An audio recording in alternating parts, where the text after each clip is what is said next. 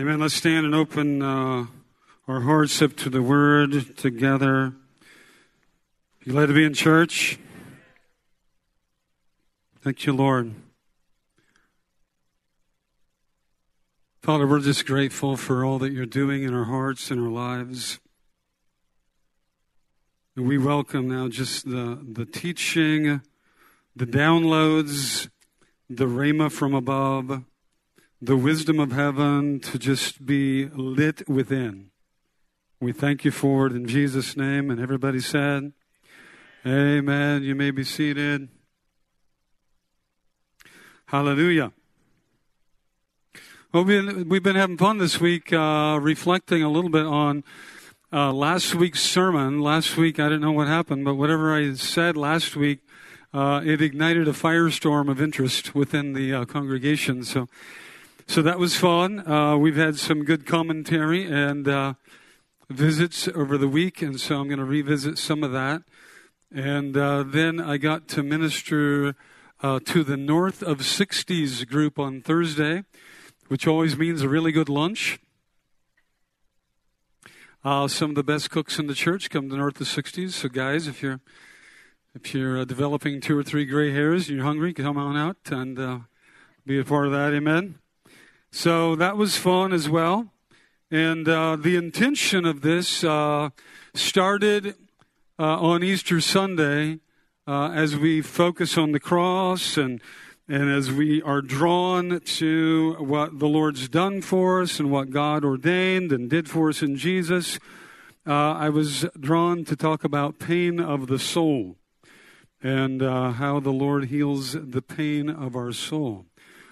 and so we gave you a few things to do, a little bit of a formula uh, with regard to dealing with the pain of soul, which is a lot of what our Recover Life and Restored Life teaching is all about. So as you hear us talk about uh, those classes, uh, Restored Life is kind of the banner, the overarching name of then these classes that we offer, uh, and the twelve, the twelve step class that we offer for really healing the soul, uh, we've called for years Recover Life. How many of you have been through some of that teaching? So, a bunch in the congregation have been through some of that. If you haven't been through some of that, uh, we encourage you to uh, take part of it, be a part of it, uh, soak in it, marinate in it, uh, because it's really uh, meant to help us deal with pain of soul. And part of what we've discovered in our ministry is that unresolved pain of the soul or pain in the soul due to injuries. Uh, uh, it it needs medication. So just like pain of the body uh, yearns for medication, uh, and uh, we medicate pain of the body in various ways, and uh, many times in positive ways. but in the same way, we tend to medicate unresolved pain of the soul. And so a lot of times we're doing that subconsciously. We don't realize why we're doing it. Uh, a lot of times that can feed into something that's addictive because uh, we're trying to numb, we're trying to quiet, uh, we're trying to quiet pain that's existing in the soul realm due to injury, abuse, hurt, loss, failed promises, delays, etc. So when we hear that scripture that says hope deferred makes the heart sick, your heart is not your brain, your heart is your inner man. And the part of the heart that we're really talking about is the soul part of your heart. Your heart is actually divisible. Hebrews 4:12 says your heart is divisible between the soul and the spirit. And when you come to the Lord, you come and you're born of the Spirit, and it's your spirit that's born of the Spirit. So then the Holy Spirit starts working to heal, to mend, to restore, to teach, to train, to develop the soul part of your heart. That makes sense? So I would venture to say that most of us, on the day that we were born of the Spirit, the day that we accepted the Lord, the day that we left church or left that appointment, that environment, that situation where we committed our heart to the Lord, we welcomed salvation, we accepted Jesus as our atonement, our representative, our, our healer, with regard to relationship with God, most of us, I would venture to say, walked away from that moment still very imperfect. Probably only two or three of us walked away from that totally perfect. Most of us walked away from that moment uh, with wrong ideas still. Uh, we still had some wrong ideas. We still had some wrong thinking. We, we probably still were connected to some habits or some defense mechanisms or some fears or emotions that weren't perfectly Jesus. Anybody relate to what I'm talking about? And so the Lord, the Lord begins this work when we're born of the Spirit. We're actually saying that we're, we're welcoming God to start this work of inner healing within us. Healing that pain of soul and uh, giving us a frame of reference that will deliver us out of victimhood. Deliver us out of being a victim to that which brought pain of soul. This is one of the things that the Lord is up to in our lives. He wants to turn you from a victim into a victor. Is that right? Can anybody relate to that? Can anybody testify that that's happened? God, God wants to turn us from, and that sounds real trite, it sounds real preacherly, it sounds real silly maybe, but, but this is, this is what God is doing, uh, with us, is He's restoring our soul and, uh, and he's restoring us with regard to a lot of that pain. Now, the more he restores us and the more there's a shift within us, he's delivering us from the things we've leaned into that have become addictive. They've become numbing of the soul. Now, your body's very sympathetic. Uh, your brain is, is highly sympathetic to your soul. Yes? And your thought life originates in your soul, not in your brain. But your brain is a sympathetic organ that connects to the physical part of you, and there's no distance between the two. So, this is why this is why uh, drugs would work. This is why alcohol would work. Uh, this is why certain things that fire neuro responses within the brain, like dopamine, will work to get us lifted out of maybe some depression or get us numbed from bitterness or sorrow or pain or depression. Because when you take these drugs, it essentially disconnects the brain from the soul and it tells the brain not to send the sympathetic response of sorrow or grief or depression, don't send that message to the body. Don't send that to the nervous system right now. Don't send that to the adrenal system right now. Don't send that to the glands right now. Don't send that message. That's what a nerve. Uh, that's, that's what a. That's what a medication is doing. A medication. I just need more Valium. You know, why do I need more of these antidepressants, right? So the goal of psychiatry is to create something that affects the brain so it disconnects the brain from the inner man. But when it wears off, guess what's still there? The inner man is still there. The pain is still there, right? So we got to we need something better. We need something better to bridge us into a better reality, we need something better of the soul.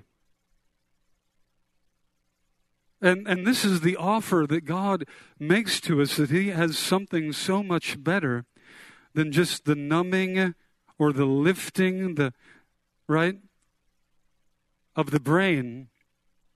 He has something that reaches into the soul, reaches into the heart, changes us so that our thinking, our emotions, our soul begins to come into agreement with the voice, the testimony of goodness and victory that's in our spirit.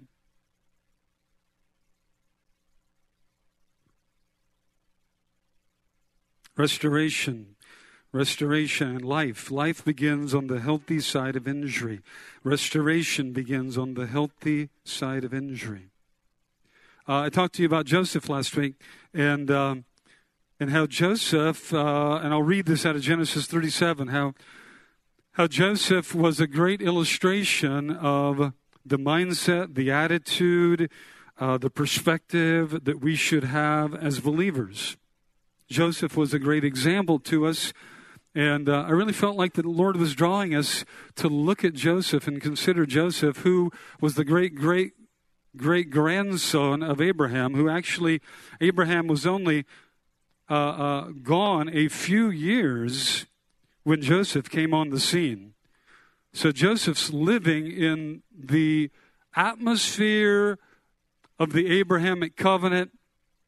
He's extremely close, he's near, he's knit to the visitation of God upon Abraham's life and this proclamation that we see repeated throughout scripture. It was, it was first declared over Abraham, but then it's declared throughout scripture to those who walk as sons and daughters with God or called to walk as sons and daughters with God that God will that God will be a father to you. God will be a father to you. This is Genesis chapter 12 that God will fight your battles for you, that God will that God will bless those who bless you and God will curse those who curse you. So this is interesting because God's setting the stage for helping Abraham to know that he has a father that cares about him that will that will be his protection and his defense one who will be his reward, one who will help him, one who will intervene, one who will step into circumstances to turn those circumstances toward the good because he is a father to him. That's how close Joseph was relationally to this visitation to Abraham and now this theology that is pervading Abraham, Isaac, Jacob, now Joseph. And we find in Genesis 37 that, that Joseph is this favored one. He has this dream from God that sets him apart so that he comes to know, oh, it's through me, it's through me that actually some of this that I'm hearing about great great grandfather Abraham, it's through me that some of this is going to be fulfilled. Through me, this is the declaration over Abraham in Genesis 12, through you all the nations of the earth will be blessed. Through you, all the nations of the earth will be blessed. This is a promise that travels all the way to us because we are hidden in Abraham. And so Joseph is realizing because there's things that are that are hallmarks about his life, Genesis 37, and I'll pick it up at verse 3. Now Israel loved Joseph more than all of his sons. He was the son of his old age, and he made him a multicolored or varicolored tunic, robe, mantle, and his brothers saw that their father loved him more than all the brothers, and so they hated him and could not speak to him on friendly terms.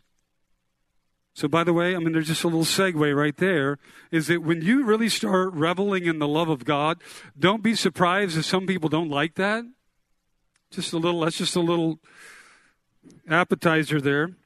Then Joseph had a dream, and when he told his brothers, they hated him even more. Boy, dreamers are really hated. Any dreamers in the room?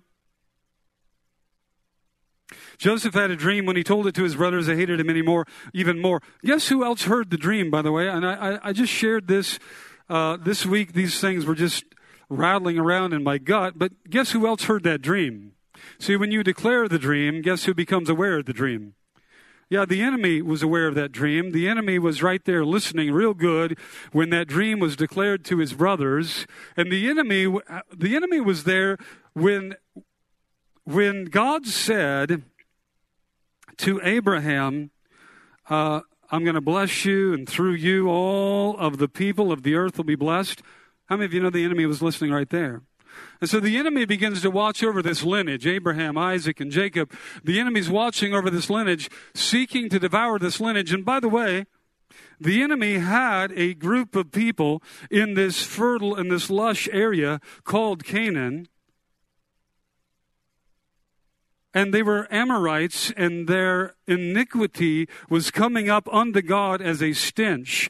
And so, actually, God said that I'm going to lift up your eyes. I want you to see the land as far as far as you can see. I'm going to give that to you.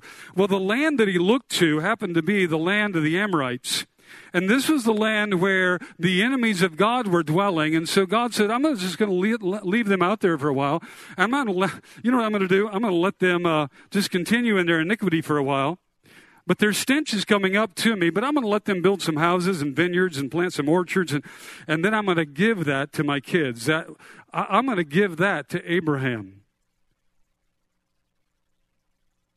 The enemy's paying attention to all of this. He's paying attention to this, this, this, this that's called the promised land. He's, he's watching all of this. He's paying attention to all of this that's being promised. And, uh, and he's watching this lineage now, Abraham, Isaac, and Jacob, and he's watching what they're doing, and, and he's working to circumvent. The enemy was at work to circumvent what God was up to already. And Joseph would be one that he would be working to circumvent. Because here, oh, oh, this is the one. I see it now. This is the one. This is the favored one. This is the one who's received a dream. This is the one who, in the dream, he's going to rule over others and going to be given a place of leadership, favor, and dominion. Okay, this is the one I'm going to get. This is the one. So he begins to work in the hearts of all of his brothers. You know the story. And all but Reuben begin to agree and cooperate with animosity, with hatred, with murderous intent, with abuse and every unclean thing. They all begin to cooperate with that to put that on Joseph's life. Remember the story? He goes to see the brothers, and uh, then the brothers throw him in a pit because Reuben stops them from absolutely killing him. And, uh, and then from there, he's sold to the Midianites as a slave. From there, he's taken down to Egypt and sold again and ends up in Potiphar's house. And you kind of know how the story goes. And, and, and where I wanted to go with all of this is uh, I'm trying to get us to process that God is so good that God will even sabotage the plans of the enemy to get good to us.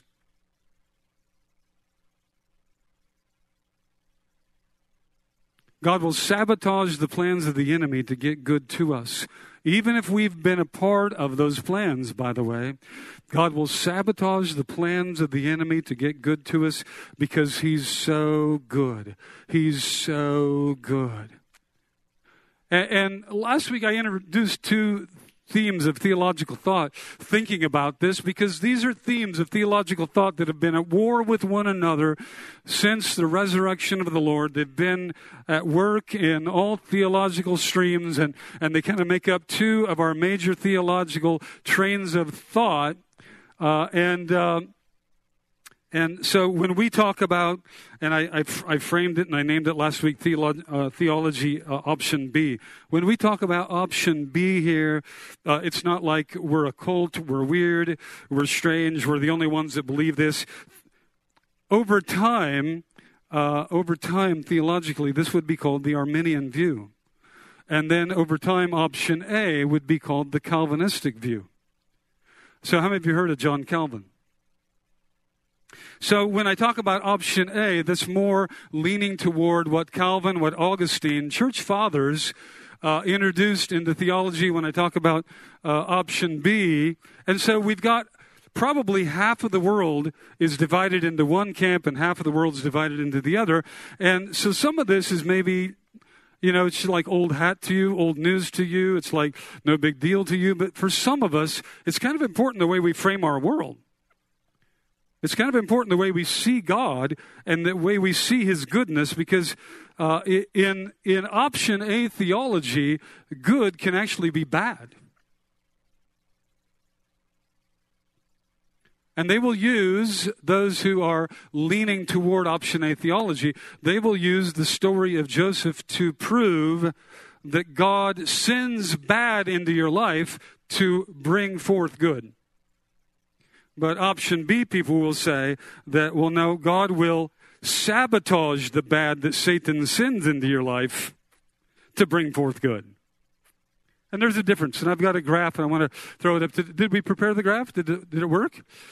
These guys are, I'll tell you, our staff is absolutely amazing. So let's look at, let's look at this a little bit. Let's look at option A versus option B uh, in this graph a little bit. Option A says God is sovereign.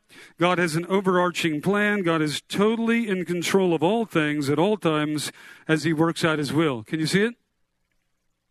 Option B. Option B would say also that God is sovereign. God has an overarching plan. But option B will say this, but I could miss his plan if I don't follow his plan. If I don't resist my enemy and if I don't bring myself into agreement. So that there's a big difference right here. Uh, let's go to slide number or box number two. God is good, but good can sometimes be bad because he's all wise and sends us bad things as we need them to teach us. Is that what it says? Okay, good. All right, so option B says God is good and there is no shadow of turning from his goodness. Life is bad, the curse is bad, demons are bad, but we with God can overcome. There's a big difference. Because if you if you don't buy the option B theology, the, this stance, then you it, it will rob the fight out of your inner man because you'll just resign yourself to the bad that's coming, thinking that somehow good's going to come out of this bad. Somehow, somehow good's going to come out of this bad. Let's go to the third box. I only need to trust God through what appears to be hard times, since there's a reason for the hard time. Now, we'll hear, we'll hear Christians say this all the time everything happens for a reason. Everything happens for a reason. I got raped last week. Well, everything happens for a reason. Car got stolen. Well, everything happens for a reason. Child got run over. Well, everything happens for a reason. Really? Okay. Option B says, In hard times I seek the Lord for answers. That's what James says, by the way. Are you going through a trial? He says. Consider it pure joy when you go through a trial, in that you get to exercise your faith. Now, that faith is a muscle meant to resist the trial, to resist the message in the midst of the trial that wants to steal your identity as a son of God, a daughter of God. Consider it pure joy that when you go through a trial, you have this faith muscle that you can exert against the trial. And if you lack wisdom for what has caused the trial or what the trial is all about, ask God who never shames anybody who asks, but yet gives the answer, right? So in hard times, I seek the Lord for answers. I hold on to his word. I get wisdom and I confront the enemy. Let's go to box number four. A loving God allows bad things because he is all knowing and wise. He knows what's best for me. Option B. There are many reasons for bad things, including my own lack of knowledge. Hosea 4 6. For a lack of knowledge, they perish. My own lack of faith. If I don't have the word dwelling alive in my heart. My own folly and demonic involvement. There's a lot of reasons for bad. It isn't just always God trying to teach me something. Hello, somebody. Okay? Next box. Everything happens for a reason. Option B.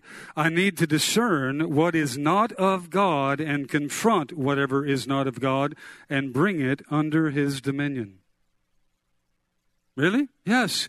Yes, you have been made a deputy of Jesus. See, in your narrative, in the narrative of option A theology, it's all God.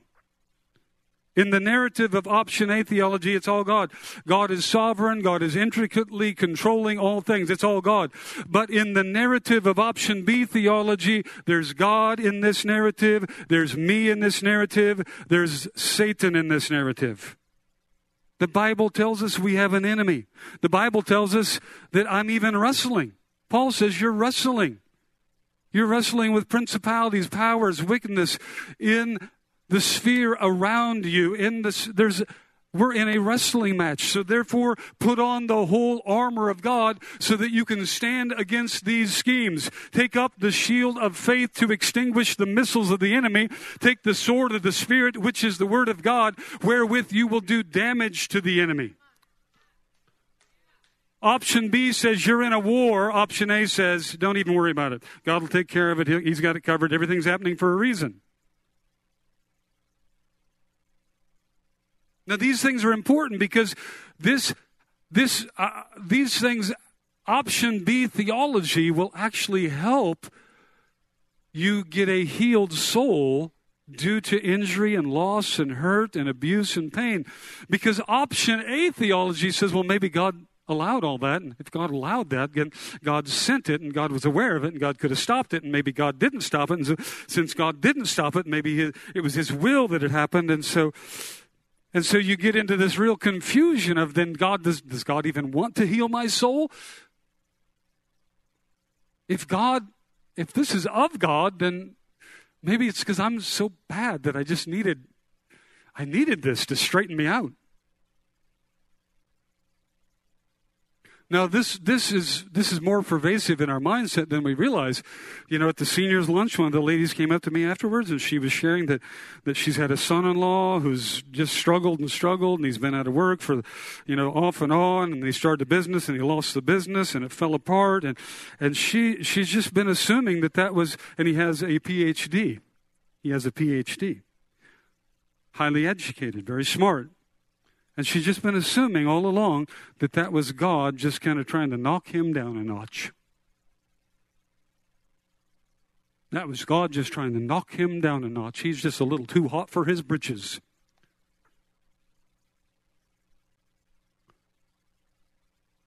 But, but maybe, maybe it's not God at all. Maybe, maybe it's his own folly. Maybe it's a lack of wisdom. Maybe it's, maybe it's demonic power warring against his identity in Christ and what he's really called to.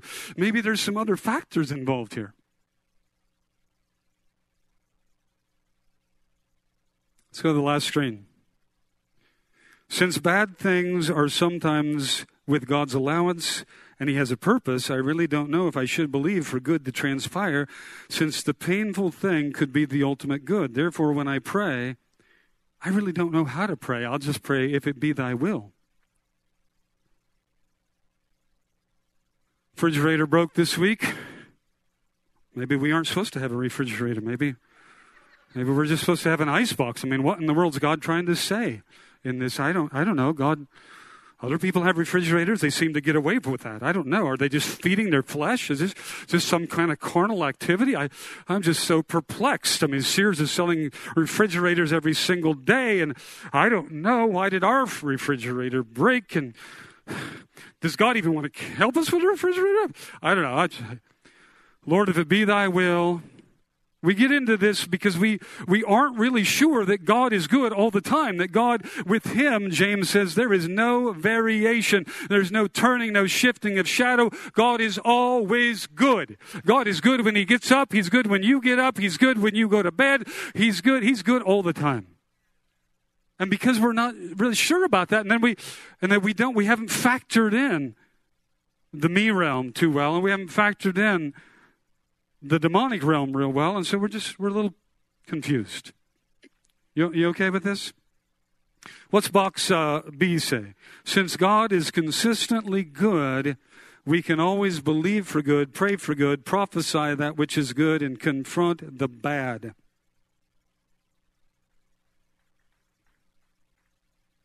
Now, this is what God wants you to do. I'm almost out of time. We got so fellowship happy today that we. You know what that means? You're stuck with us another week.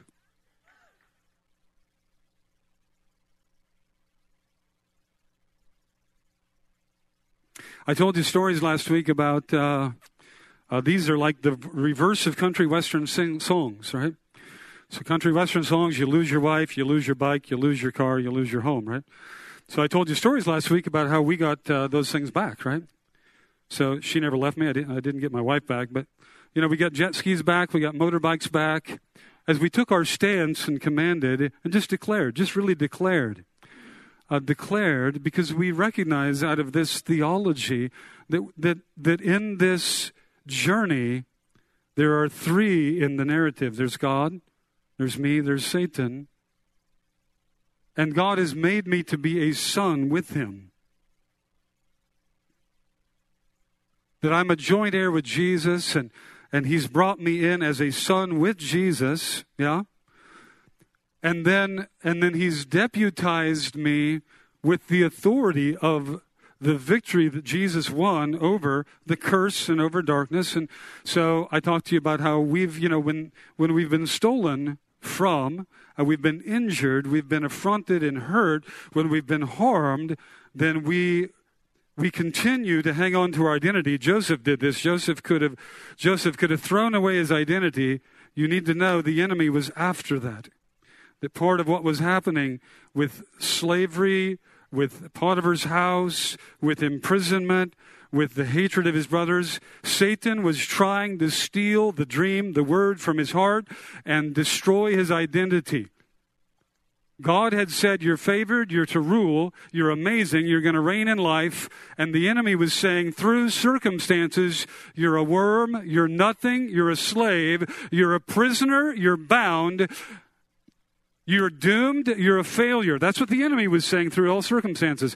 This is what, this is why you are not destined to yield to circumstances. You're destined to agree to the word of God. And so likewise, we've had, you know, we've had sorrowful and hard circumstances happen to us, and we just continue to hang on to our identity. We continue to hang on to what God had given us, refrigerators and motorbikes and whatever, close relationships, covenant friends, promises of prosperity and increase and favor. We continue to hang on to our identity and who we are and what He said, but then we also agree to take task the enemy. Take the task to the enemy and just say, The Lord rebuke you, Satan. You'll return my motorbike. You'll return my stuff. You'll return. And this is, this is part of us partnering with the victorious one and not yielding to circumstances, but saying, no, circumstances are going to be shifted, changed. They're going to yield to me. And and this is medicinal to the soul. If you are feeling hopeless and if you're feeling overwhelmed and if you're feeling the pain that you've suffered, that God's not even paying attention to it, and, and you just need to wallow in it and, and trust He's going to work something out in the sweet by and by, there's going to be a chunk of pie. I mean, if you just, if this is your perspective, you don't realize it's damaging the healing of your inner man subconsciously, it's keeping you from really being knit to God in a sweet and an intimate way. So I shared with you too. We had uh, we had one of our sisters in the class listening to some of this. Uh, she commanded that a car be restored to her. It had been stolen from their family. It was returned a month. Uh, it had been gone for a month, and then uh, that that night that she prayed about it, Alicia, she's right here. Wave a hand, Alicia that night that she prayed about it, she had a dream about the Lord returning the car. The next day, law enforcement called and they said the car has been found and the car was restored to them. Uh, this week, Jeff had a testimony. Wave a hand, Jeff. I'm going to I'm going to try to share his testimony uh, at uh, at the guys' night uh, Jeff shared this, and, and I just think this is where, you know, if we realize what deputies of goodness we are, that God is making his appeal of goodness through us. Think about this God is good all the time. He even wants to be good to those who don't know him and believe yet. And God just wants to just, just make us like billboards of goodness, right? So Jeff has lunch with a guy. Was that Thursday? So Jeff has lunch with a guy on Thursday, and uh, He's a businessman. He's a contractor. Uh, he had a big uh, job going up at the SeaTac area. And as a part of that job, Jeff's friend, as a part of that job, uh, they were supposed to install a hot water heater. It was like the last phase of the job, and it was running late, and everything was going wrong on this thing, and it wasn't coming together. And uh, so uh, come Monday, if the hot water heater wasn't installed into this commercial building application, uh, he was going to have a $1 million fine against his company. So they had lost the tracking number on the shipment for the hot water heater. The tracking number had been lost. And uh, so Jeff, uh, Jeff's like listening to the story because the guy arrived to lunch 20 minutes late, was very frantic and upset, and Jeff's asking what's going on, and and uh, so he says, "Okay, well, let's just pray about this." And and uh, uh, Jeff, you want to take a minute and just share what you prayed, what you did?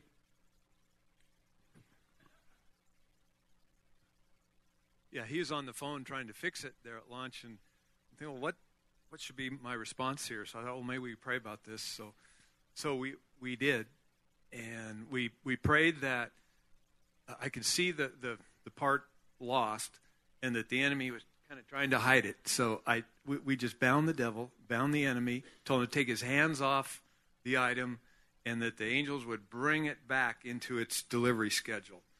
And 15, 20 minutes later, they they found where the part was. They had it tracked right. They knew where it was going to be delivered. The whole problem was fixed, and we relaxed and glorified God the rest of our lunch.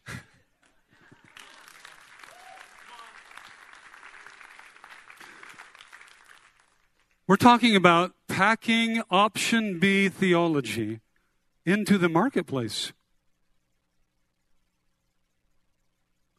Now, if I were over in option A theology, uh, what would what would I have done? What would you have done in option A theology?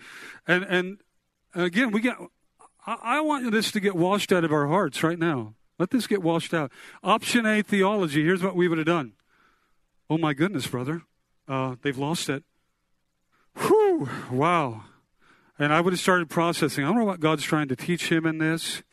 I wonder what God's up to in this. Uh, man, a million dollar con, I mean, a million dollar fine, that means maybe this was a $10 million job. Uh, I think this guy's getting a little cocky, maybe. This is God kind of calming him down a little bit. So I don't know. I mean, this might work out. It might not work out. We're just gonna, we're just gonna see. And so well, let's pray about this, brother. And this is how we'll pray.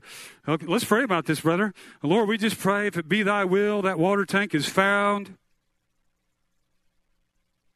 If he would have prayed that prayer, would that water tank have been found? Would that tracking number, which the tracking number that they had didn't match the package, see? So they couldn't find the package, and the package was lost, and they had the wrong tracking number. Suddenly, 15 minutes later, he gets a phone call. The package is found. They find Everything's solved. Do you see? Do you see? I mean, we can carry this stuff into our marketplace world and see things shifted. And and you don't. I want to encourage you in something. Uh, I got to ask the praise team to come, and uh, then I'm going to read Jeremiah one to you, and then we're going to close. Uh, but I want to encourage you something: is that you don't don't feel like you've got to uh, develop this uh, skill of wrestling with demons.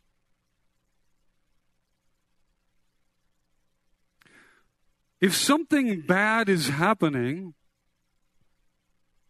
it gives God glory for you to exercise authority over the hardship or the difficulty or the cause of the bad and then to call forth the release to prophesy the breakthrough and the good. And you don't have to actually, you, you don't have to get really deeply spiritual in this. You follow what I'm saying? So, Jesus said it's binding and loosing, and I'm going to read out of Jeremiah, where he says it's overthrowing the problem, planting and declaring the answer. That's how much power you have, by the way. That's how much power you have. Did you know you have that much power? As the delegate of Jesus, you have that much power. Did you know that? And so you could even praise some, you, you could praise something like, uh, whatever's stopping that package from being discovered, whatever's hiding that package, whatever's harming and hindering that package that belongs to this Son of God, let go of it We dismiss you. No more can you work.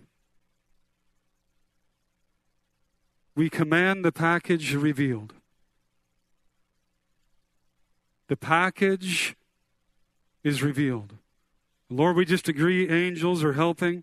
The Holy Spirit's working right now to bring that package into discovery and into delivery. You can just pray that way. You don't have to get like, you know, oh boy, uh, I wonder which devil this is. And uh, it could be Beelzebub. It could be Beelzebub. Uh, it could be. That was a Freudian slip right there.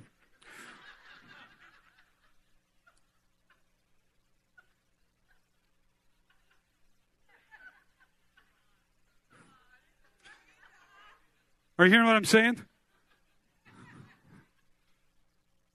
Upon that note, let's stand.